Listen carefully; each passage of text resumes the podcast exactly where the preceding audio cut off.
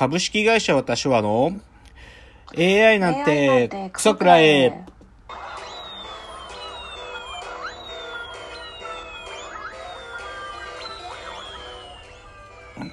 群馬が生んだ怪談時株式会社私は社長の竹之内です帰ってきたカルチャーオンチ3代目アシスタントの吉峰ですえーこの番組は大喜利 AI を開発する株式会社私は社長の竹之内が AI のことなんかお構いなしに大好きなサブカルチャーについてサブカルリテラシーの低い社員に丁寧にレクチャー。言い換えれば無理やり話し相手になってもらう番組です。ということで今日は第85回の放送ですが、はい。えー、とオープニングはですね、まあ、今週のラジオエンタメライフ映画とアニメの話をしたいなと思いますよ。おうーん、で先週ちょっと予告していたあの映画をまあ見てきたっていう話でまず、えっとはい。建築と時間と瀬島和代」という映画がですねあの、うん。渋谷のユーロスペースあそこで、ええあの先週の土曜日から公開でで僕その公開初日でその見てきたんですよ。あさすがですね、で公開初日だまあまあ、まあ、ちょっと断ると瀬島和代さんというのは建築家です。有名な建築家、えーっと国内だと金沢の21世紀美術館だとかえーっと海外だとルーブルの何かとかで確か。もう本当に国際的な大建築家の女性ですけれどもその方の、まあえー、と大阪芸術大学の新しい校舎をねあのた建築されてるっていうのを3年間追い続けたっていうドキュメンタリー映画だったのよ。で本間隆さんっていう有名な写真家さんがいるんだけど彼がまあ監督として映像を回して撮ったっていうやつなんだけどでね、まあ、僕見てねでう一番後ろの席で見てたんだけどそのもう一つ後ろの席でその瀬島和代さんが一緒に見てらして一緒にっていうか後ろにいらしてすごいまああそうそう。っていうかねその当日っていうか初公開初日だったからあのトークイベントがあったのよその映画が終わった後に。だからそれでご本人も見てらして、まあ、すっごいおしゃれだった。まず、うん、すごい素敵なスカートとなんか綺麗なカットソーっていうか。まあすごいさなんかそんな過敏なファッションじゃないけどおしゃれだなと思ったんでね。うん。でそれでまあ見終わってでトークイベントあったんだけどただねまず映画の感想を言うとこれなんで映画って出口にしちゃったんだろうっていうのが僕の結論。どういうことほんとねいやなんかねそのトークイベントで語られてたのは本当は映画なんかにするつもりなかったんだと。なんか一応そのと作っていくっていう過程を、まあ、映像に撮っとこうかみたいな簡単なノリで本間さんと瀬島さんのお二人で間で始まったんだけどなんか多分ね、大阪芸術大学側が色気を出してうんつななんか本当は10分ぐらいのドキュメンタリーを6個つなげて60分なのよ。だけうん。どそれだったら映画でって言ってで映画にしちゃった感じがあるから、うん。そのねエンターテインメントになりきってないのね。なんかえドキュメンタリー、うん、いやなんかまああとねいや本当はさもっとドキュメンタリー映画だって言ったらもっと素材がいっぱいなきゃダメなのよなんか。でそれはご本人たち自身もあそこはもう少しこういうなんかこここでやってたこういうことも差し挟めればよかったとか言ってるんだけどだからなんか本当は本間隆っていう人だとか瀬島和代っていうような方たちから考えたらもっといい作品になるはずなのにやっぱりそれを最初から意図して作ってないからこうとちょっと物足りないっていうか若干そこはだからああこれ映画じゃない形の方が良かったんじゃないかなって個人的には思ったな。え映画じゃなかったら何何ならよかった？いやテレビのドキュメンタリーで十分だったと思う。ああ、うん。なるほど。もしくはもっと短くして。うん。もしくはそのテレビのドキュメンタリーのために差し挟むシーンとかがあってもよかったと思うな。つまりインタビューのシーンとか。うん、なんかドキュメどうしても映画っぽくかっこよく作ろうとしてるからこう、ドキュメンタリーで追っかけてるところだけをこううまくつないでるんだけどうん。ちょっとそこだそれだけだとスカスカ感があったかなっていう感じ、うん。なるほどね。まあ、でもただとにかく瀬島和代はおしゃれだったっていうことは間違いない。次えっ、とまあちょっとこれ見ようと思ってたんだけどやめたって映画があってうん。あのリアム・ギャラが知ってます？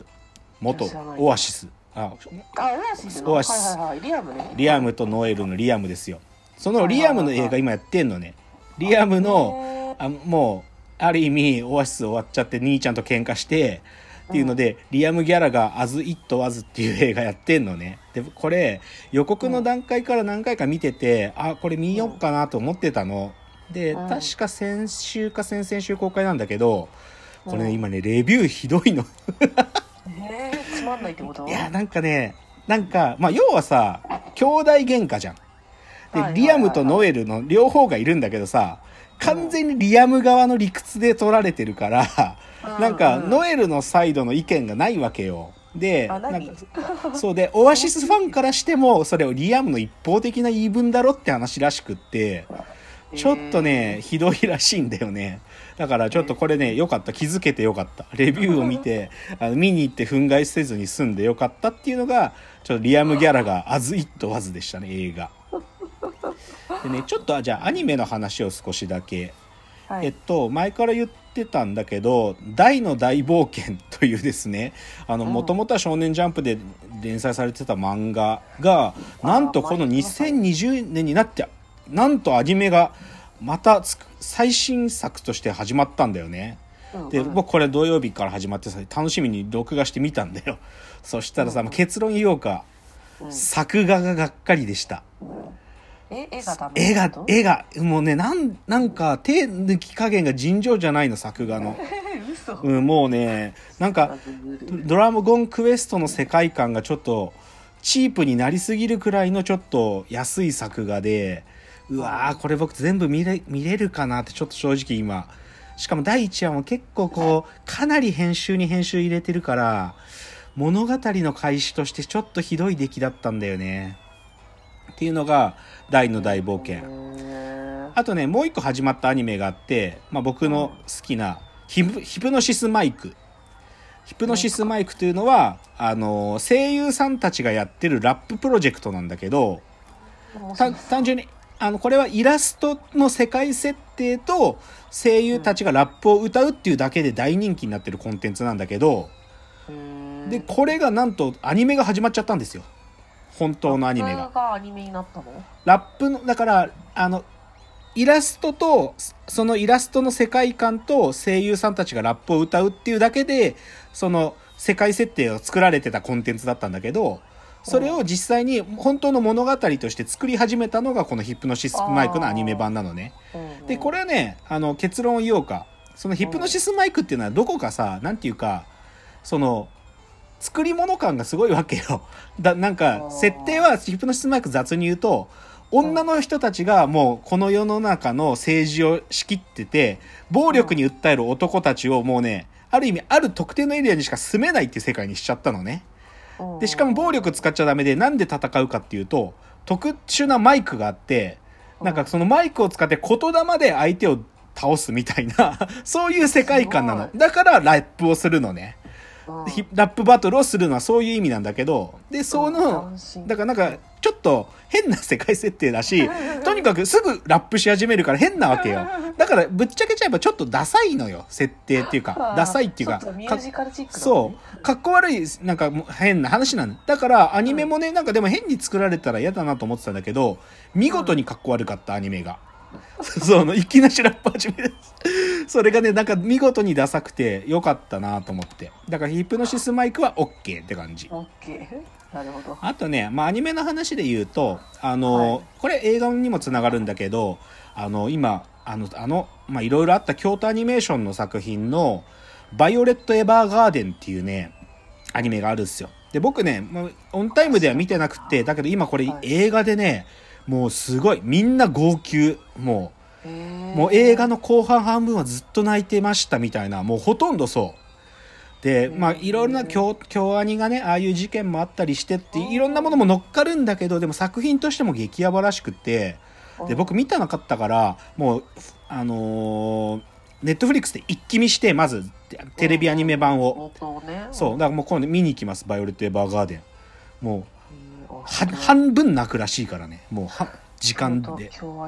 そう、はい。バイオレット・エヴァーガーデンはちょっとこれ楽しみ。あともう一個見に行こうと思ってるのはね、異端の鳥っていう映画があって、あ、い異端の鳥。異端。異あ端児の異端。異端の鳥。これねあのドイツのホロコーストの話らしいんでこれでもね3時間ぐらいあって相当重厚らしいんだけどうん。激ヤバいらしくてうんこれがね確か来週今週末か来週公開でこれはちょっと見なきゃっていう感じですね。ね異端鳥の鳥ってあのバードバードバード。異端の鳥。これぜひおすすめ。じゃあオープニング最後今日の格言言って終わります、はい。えー今日の格言、えーイベント名にイノベーションが入るとイノベーションが起こらなそうなジレンマ。ってまあ格言っぽいですうん。ね、、これねらあの今日今日からやってんだけど今日明日でねなんかねイノベーションガーデンっていうね博報堂と三菱地所と読売新聞と経産省が主催でやるなんかそうビジネススイベントででなんかあのでも有名なさあの台湾の IT 大臣？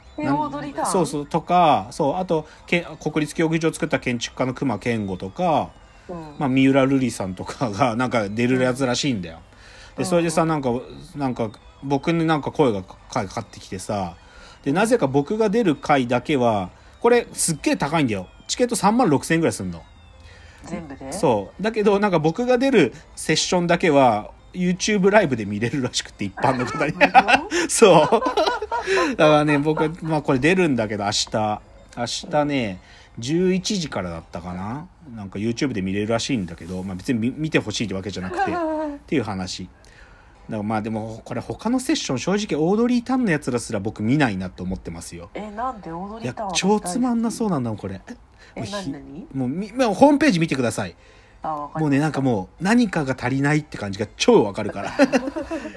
っていうお話でした。じゃあはい。コーナー入ってきます